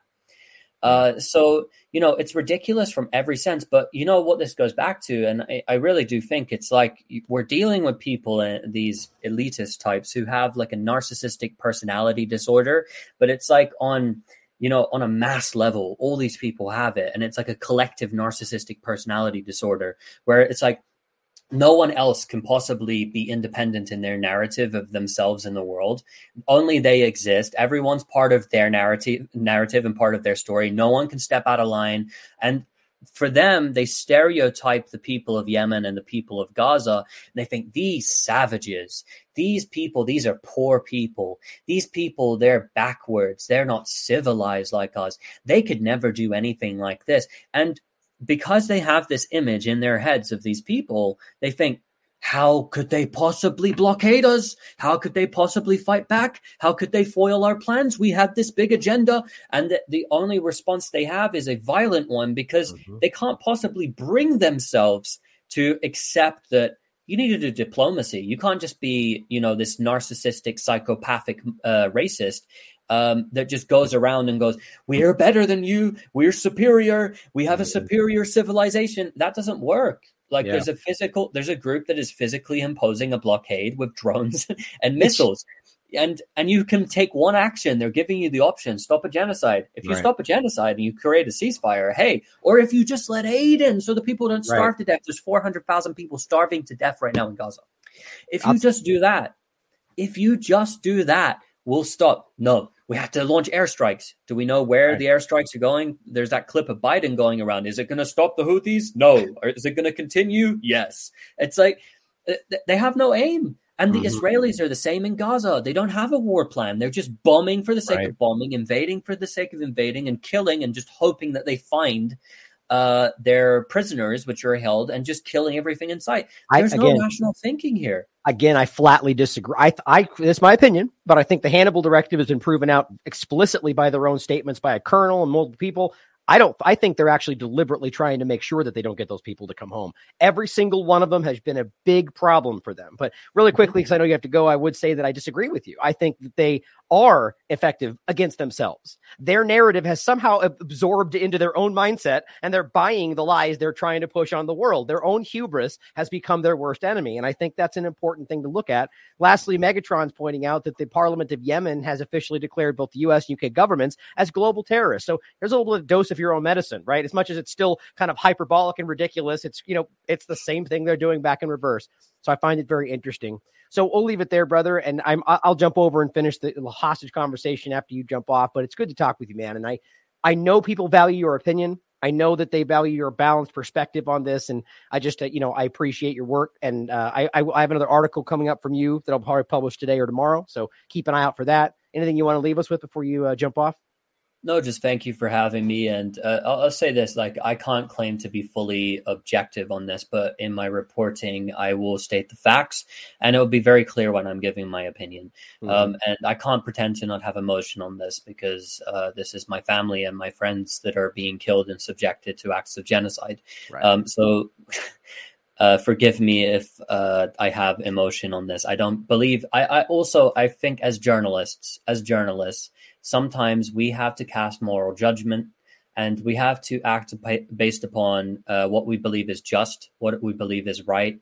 Um, and sometimes that can lead to mistakes. However, you know, that's what this uh, entire uh, channel is about as well. And this is what our work is about as independent outlets and independent journalists is that we want everyone to question everything. That's the motto here um, we want everybody to you know come to their own conclusions because at the end of the day not everyone can be 100% uh, non-biased. I don't think that's possible to be completely objective. Everyone has their objective experience.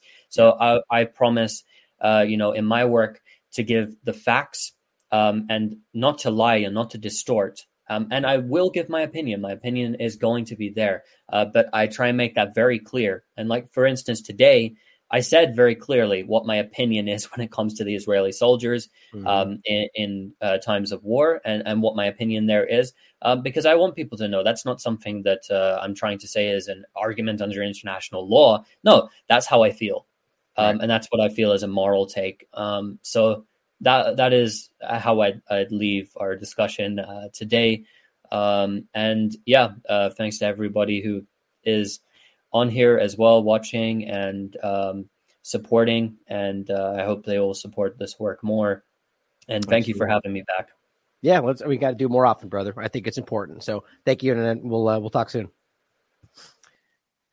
So uh, I, I think it's important in general, guys. That I mean, it's it's self evident. Robert's work is self evident. He's an obviously objective and intelligent person. We all, as he's pointing out, have emotion. We have passion but the point is being able to acknowledge that and work in an objective way as best we can even during times like that. And i think you know i think emotion's important. I mean i get emotional about things all the time. It's very few people in my opinion that can actually manage that. But so let, let's let's finish with just one more segment that i wanted to get to today that, that i actually i was hoping we could have get robert's take on it in general. But uh, let let's go to this ultimate topic to finish us off today Eli David put this out, and I just I'm, I'm so infuriatingly tired of this kind of deliberate misrepresentation, eh, which happens every time in any kind of a war setting, usually from both sides. We've seen this really interesting dynamic of specifically these like talking head people on social media that just regurgitate the same talking points, and that was actually a point that I was making to start today about the 21 IDF members, which you can see right here. It's just Eylon Levy, IDF count. I mean, just every single one of them comes out with the same kind of package sentiment and and regurgitates it. What what I'm not even ex- explicitly stating whether it's true or not. Sometimes that can be the truth. It's still interesting though that it's very formulaic. Same kind of thing here. Now, first of all, we've been talking and keeping you up to date on what's actually been going on regarding the the offers back and forth. Egypt's been trying to work its way back into being a, kind of a mediator uh, in between situation, but weirdly they continue to, to work with Qatar, which I think is interesting, seeing as how, as I've told you many times, they've made a statement to not even deal with them at this point when the leadership the ones that this very account here will point at and say they're all billionaires because Hamas steals and they're okay with that, even though we can prove, as their own statements, they funded Hamas to stop the Palestinian state. And then where do you think that money comes from? Who do you think controls the flow of goods through? Like they're making sure the leadership stays protected. I think that's very telling. Any case, he writes, breaking Hamas rejected Israeli offer for ceasefire in return for freeing hostages. And you know what this you always comes back to? The reality that they're offering a full ceasefire for full exchange, and Israel doesn't even, barely even considers this, immediately pushes back, which I commented down below. And then there's some faulty, half hearted response of here's a three day ceasefire for this many people, and we'll go right back to fighting. And they say, well, that's ridiculous. Nobody's asking for some temporary pretend pause to just go right back to murdering the people that you gave a little bit of food to. Eh, the point is, they're trying to seek a full exchange, which, by the way, is what Israel is claiming they're seeking, but they're not. And so here's what I said. I simply said liar and pointed out what Solomon Ahmed pointed out, which by the way, they recently tried to censor but got effectively brought back. It says we can, and this is Netanyahu's official statement rejecting U.S. Egypt peace deal proposal. And again, this is involving Egypt because they are trying, they are actively trying to work their way back into the process. It says we continue the war on all fronts and in all sectors. This is Netanyahu. We do not give immunity to any terrorist except when they do, though, whether it's Al Qaeda or even Hamas, where they fund them, work with them, or give them a temporary pause. Is not isn't that not a moment to you know the, the sentiment the sentiment to begin was we do not deal with terrorists because the point was we're never going to have this agreement until the people of Israel force them to accept a deal that was there from day one and acting like it was new. This is the same thing that's been happening. But it says, not in Gaza, not Lebanon, not Syria, not anywhere. Whoever tries to harm us, we harm him. Regarding our abductees, we have so far returned 110 of the abductees home, and we are committed to returning all of them. No, there's a, this is a provable lie. Their Hannibal directive has been active since the moment this started, and their own people have admitted this now very, very clearly. I think I have some of these here to go over today. I forget if I brought them up. Yeah, I'll play this clip for you in a second. This it's kind of an overview breakdown of the exact point, but it says it, this is one of the objectives of the war Right. To, to what? To bomb them to safety? I don't see exactly how you argue bombing where they may be held is somehow actively keeping them safe. Their own people do not think this. And I'll show you that clip as well, where they raided the Knesset saying, You're murdering our people. Bring our people home. They know very clearly what they're doing. And these, and in many cases, are Israelis who actively want to see Gaza destroyed, but yet still argue for a ceasefire to get their people home first because they're not stupid. They can very clearly see that the objective has nothing to do with saving them. And even if you think that, it's hurting them up until you can kill enough Hamas to then pretend you can take them home after all of the smoke go- clears. That it's it's self-evident. They don't care about the people that are there. It's at the best a secondary objective. But he says, I work around the clock. But to be clear, oh wait, this was uh yeah, anyway, so I work around the clock, he says. But to be clear, I, I reject outright the terms of surrender of the monsters of Hamas. In exchange for the release of our hostages, Hamas demands the end of the war. See the point? The withdrawal of our forces from Gaza and the release of all the murdering rapists, and which, by the way, they mean all of the kids and uh, and and many in many cases just randomly detained people without any charge that have been held for years. The UN, Amnesty, Human Rights Watch, they've all covered this. It's been forced out into the public because of what happened. And what they're doing is framing them all as rapists and murderers, even though they've never even charged most of them with a crime. How does that work out? Only democracy and a complete lie. He says, if we agree to this, our war- warriors fell in vain. You mean the 21 soldiers that were just killed while committing war crimes? Like, this is the kind of manipulation. In any case, in each of time, the point is that he is simply rejecting a proposal because bad guys. When the argument is that we're only going after Hamas, except what you're doing is a wholesale attack on all of Palestinians. It's pretty damn obvious to me. Now, this was what Kirby recently said about how a ceasefire only benefits Hamas. I think this is a really important point to think about. And as the person said in the in the, the tweet, well, what about all the children that would immediately stop being, you know, stop suffering during that ceasefire? Now you can argue that that would benefit Hamas, right? But at the same time, you have to realize that it would also benefit the people who are no longer being killed. The very same people that you're otherwise screaming, Kirby, that Israel's trying to keep safe. But listen to this set, listen to this statement and ask yourself how these things line up. Kirby is a coward and a liar. If you need no other evidence than this video itself. General ceasefire. Yes. For the same reason that we have in the past. We don't believe a ceasefire um, is going to be to the benefit of anybody uh, but Hamas. Wow. Wow. I mean, that really is kind of staggering. And as they said, so 1.1 million children in Gaza are considered nobody. Sorry about that. Hit a start button there on YouTube. I think that's pretty absurd.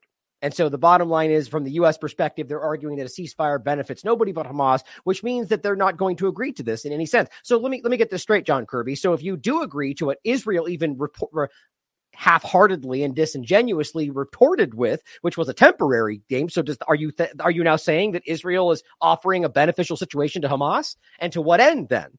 So that would mean the argument is they're doing that that benefits Hamas because they care more about the people. Well, then why doesn't that apply to this exact situation right now? Because it's a game of words and lies, and all they're really doing is exactly what they're telling you they're doing displacing people for the benefit of occupation of the area, continued occupation, more so resettlement of the area, and completely at the expense of the entirety of Palestine. There's really no way to misunderstand this. Now, if you don't see that the hostage side of this is just more of the manipulation, here is an example. Let me see if this. Oh, yeah. So this isn't in uh, English, so it really doesn't matter to, to grab the video for you. Here is, oh, you can see it. That's right. I still have it up. So as Dan writes, one day after Netanyahu rejected a ceasefire, which again, after he rejected a ceasefire, families of captives in Gaza, of the captives held in Gaza, stormed the Knesset to demand an immediate deal. Look at these people, guys. These are the people that your media in the U.S. are telling you are fighting to continue the war in Gaza. It says, You will sit here while our children die. The, as Dan Cohen writes, and I agree, the Israeli government is sacrificing its own people. Look at what they're doing. These are the people that they're showing you and acting like they're we're all fighting against them by acting for a ceasefire. These are the Israeli Jews pushing back against their government because they're telling you you're letting our children die. And then Netanyahu stands up and acts like what they're doing is a defense of these people. It's painful to watch.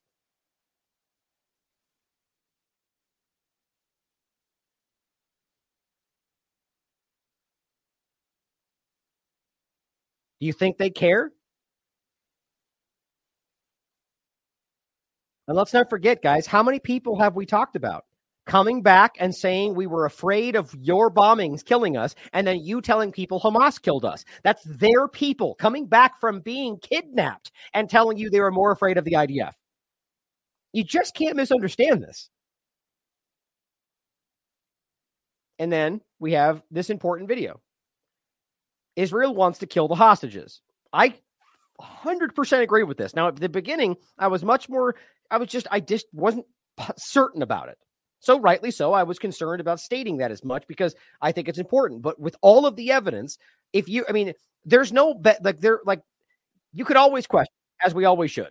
Is it possible we're missing something? Is it possible there's more to the story? They're all, that's always a possibility. But the main point to make here is with the amount of evidence that we have, from people that were there, from people involved with the process, from the colonel on the record saying this was a mass Hannibal, to people at the security head of the kibbutz Be'eri, people from the concert, people who recovered from being a hostage, people that were in the homes being bombed, people who were driving the tanks, people who got out of the tanks and shot their guns, all of them telling you that they fired on innocent people.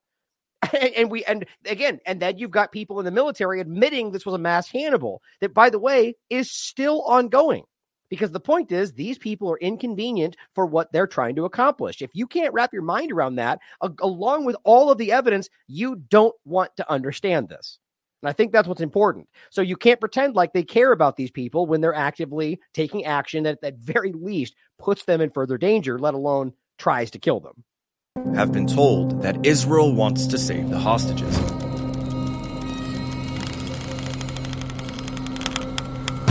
Captured on October 7th. But what if you've been lied to? What if Israel's war cabinet has no intention of saving them? An investigative journalist made a bombshell discovery. Filmmaker and journalist Dan Cohen acquired secret recordings of the Netanyahu government pressuring Israeli families to sacrifice their children in Gaza in order for the genocide to continue so that Israel can conquer and colonize Gaza good. Stick around because I'm about to reveal the sickening details of this explosive investigation that confirms Israel's policy of sacrificing their own people. And you'll be surprised to hear that this theory is supported by prominent Israelis and has been reported by Israeli media. Yes, you heard that right.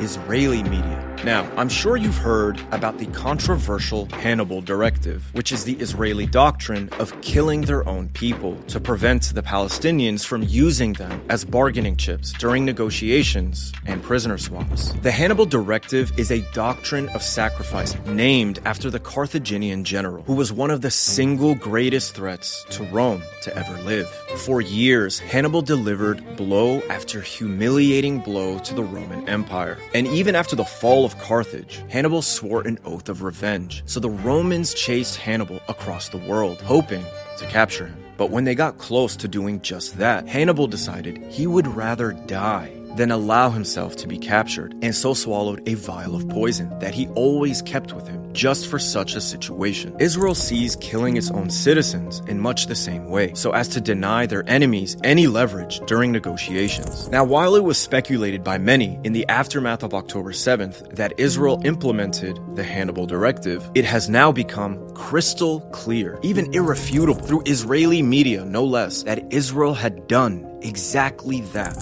נוהל חניבל כנראה הופעל באיזשהו שלב, כי ברגע שהבינו שיש חטיפה, אז הם מיד אומרים, חבר'ה, זה, זה חניבל. But what if I told you this mass Hannibal is still happening? That it has been happening every day since October 7th? What if I told you that a major aim of the genocide in Gaza was in fact the continuation of this mass Hannibal? On January 15th, the Palestinians released a video of Israeli hostage Noa Argamani. Noa says that she had been injured in an Israeli airstrike and was trapped under the rubble for two whole days. She also says that two other Israeli hostages had been killed by Israeli strikes, one buried underneath the rubble and the other in a moving ambulance in Gaza. She implored Netanyahu to stop this madness and bring us home to our families. But these aren't the only Israeli hostages who have been killed or injured. According to Hamas, nearly 60 hostages have been killed by Israeli strikes. Several Israeli hostages released by Hamas have described the terror of being held in Gaza, unsure of whether or not they'd be killed by their own government. את כל הפיצוצים של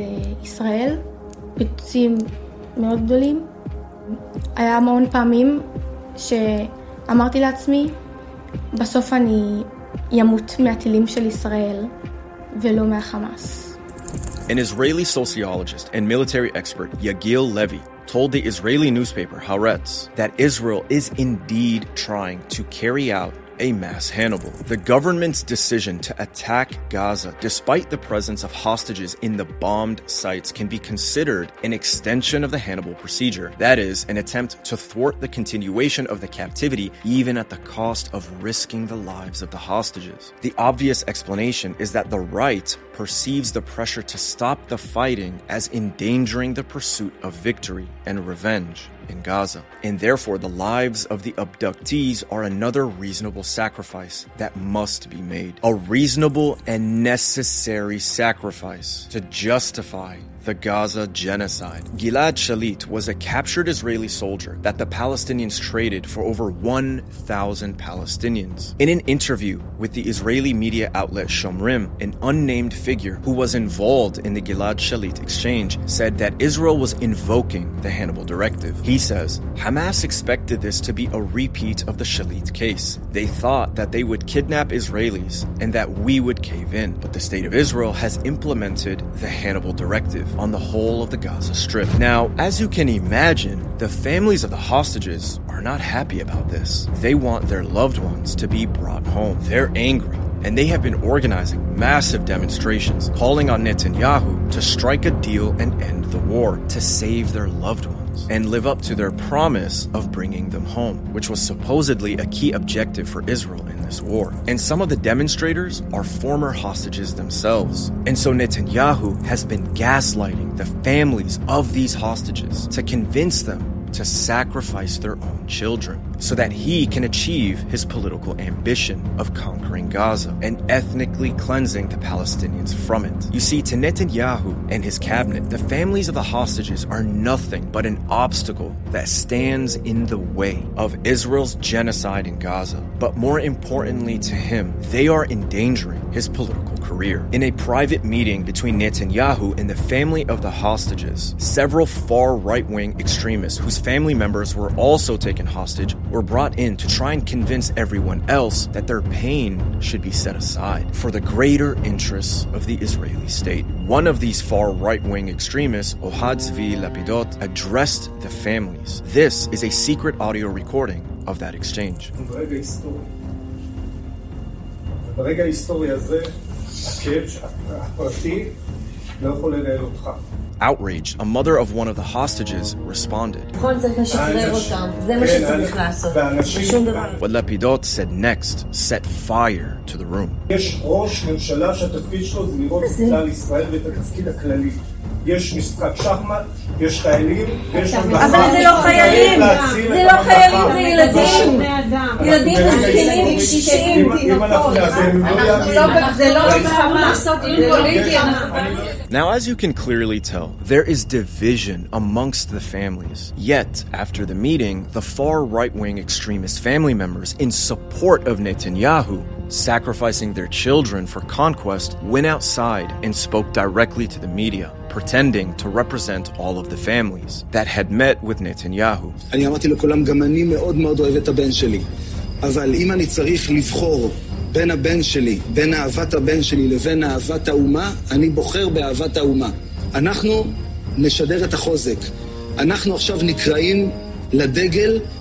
ואם צריך להקריב את הקורבן, אנחנו נקריב את הקורבן. By dividing the families and using guilt to dissuade them from standing in his way and then lying to both the public and the media, Netanyahu seeks to maintain his position that Gaza must be completely wiped off the map. This psyop, this lie, this betrayal of the families of the hostages of the Israeli citizenry, who are nothing but pawns to Israeli leadership, is how Netanyahu has been able to convince Israeli society to continue the war. Ever since this psyop took place, Netanyahu's war cabinet has implemented a mass Hannibal policy in Gaza, wiping out their hostages and removing all obstacles to the ethnic cleansing and genocide of the Palestinian people. In one case, the IDF used poison gas to kill an Israeli hostage being held in an underground tunnel. In a chilling social media post, the mother of the murdered hostage said her son crushed his fingers trying to dig his way out of the tunnel before choking to death on the poisonous gas. She rightly asks, if it were Netanyahu's son being held hostage, would the IDF have acted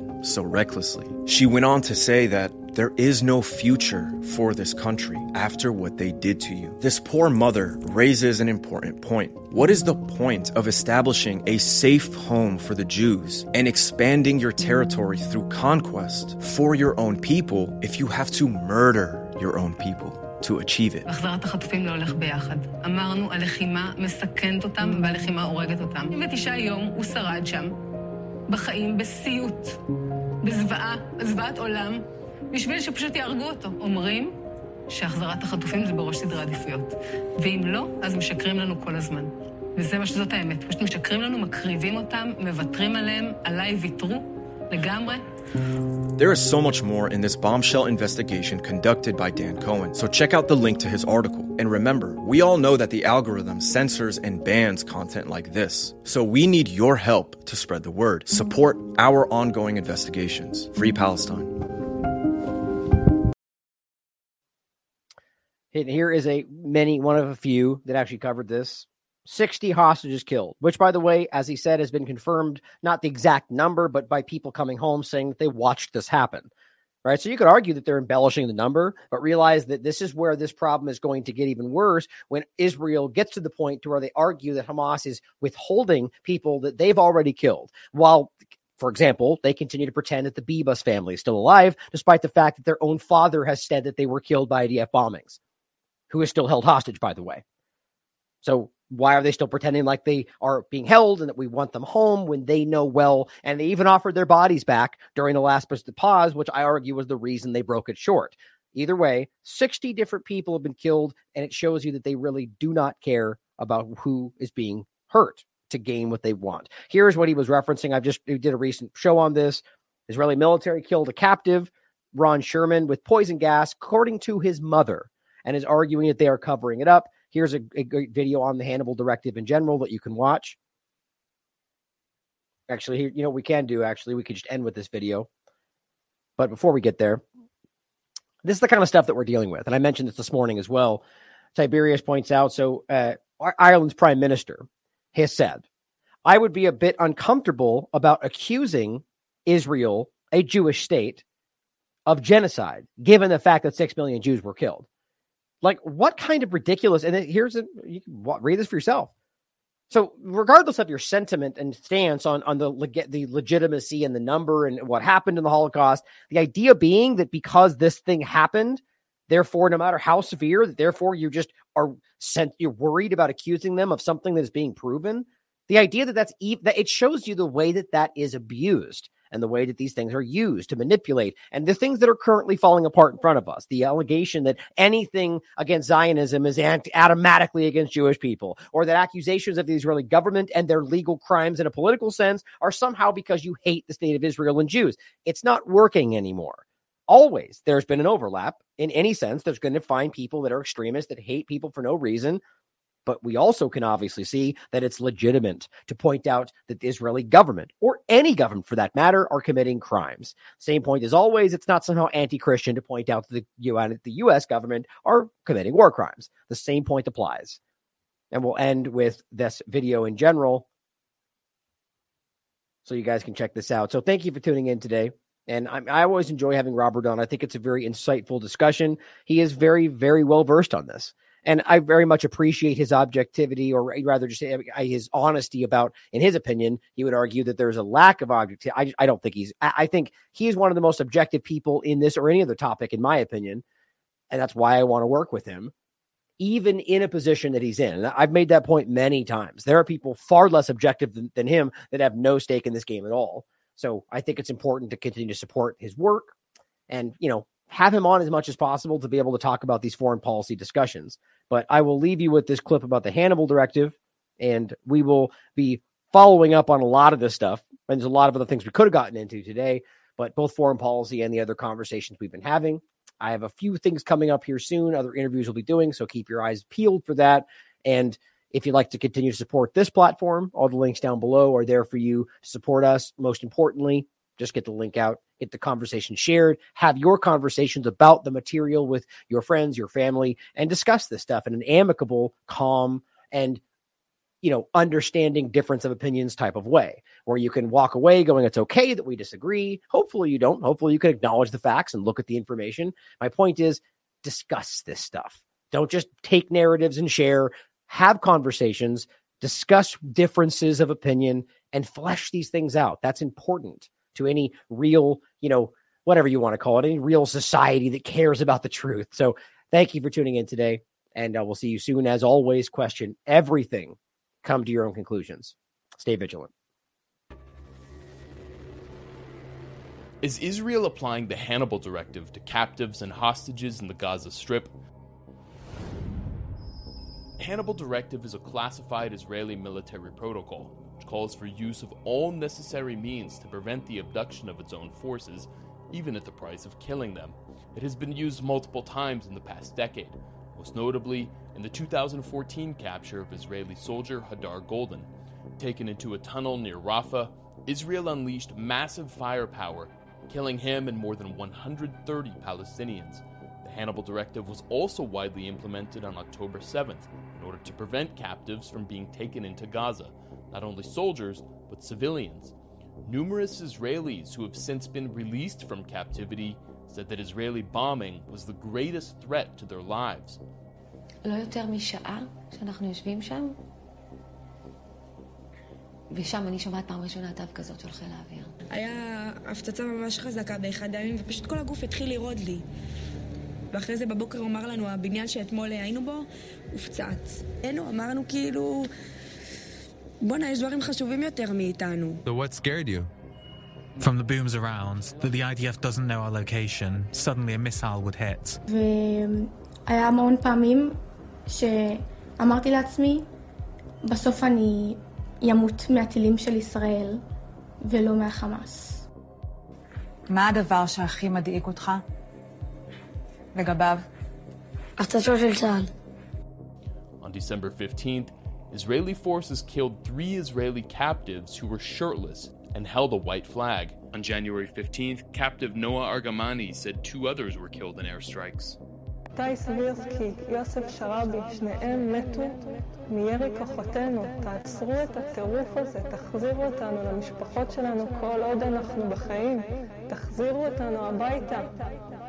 One former captive told Benjamin Netanyahu, I was in a house surrounded by explosions. We slept in tunnels, and we feared that not Hamas, but Israel might kill us. And then it would have been said, Hamas killed you. It seems impossible to consider them accidental, but are they actually intentional? According to renowned Israeli military expert Yagil Levy, The government's decision to attack Gaza despite the presence of hostages in the bomb sites can be considered an extension of the Hannibal procedure, that is, an attempt to thwart the continuation of the captivity even at the cost of risking the lives of the hostages. Another figure who was involved in the campaign to exchange captive soldier Gilad Shalit in 2011 told the Israeli media outlet Shomrim, We are experiencing the flip side of the Shalit case. Hamas expected this to be a repeat of the Shalit case. They thought they would kidnap Israelis and that we would cave in. I believe that it will not happen quickly, if at all. The State of Israel has implemented the Hannibal Directive on the whole of the Gaza Strip since the current conflict erupted based on the understanding that the moment we release prisoners, we are opening the door for countless more abductions. So while the Netanyahu government blames Hamas for not releasing the captives, it appears that it's intentionally trying to kill them.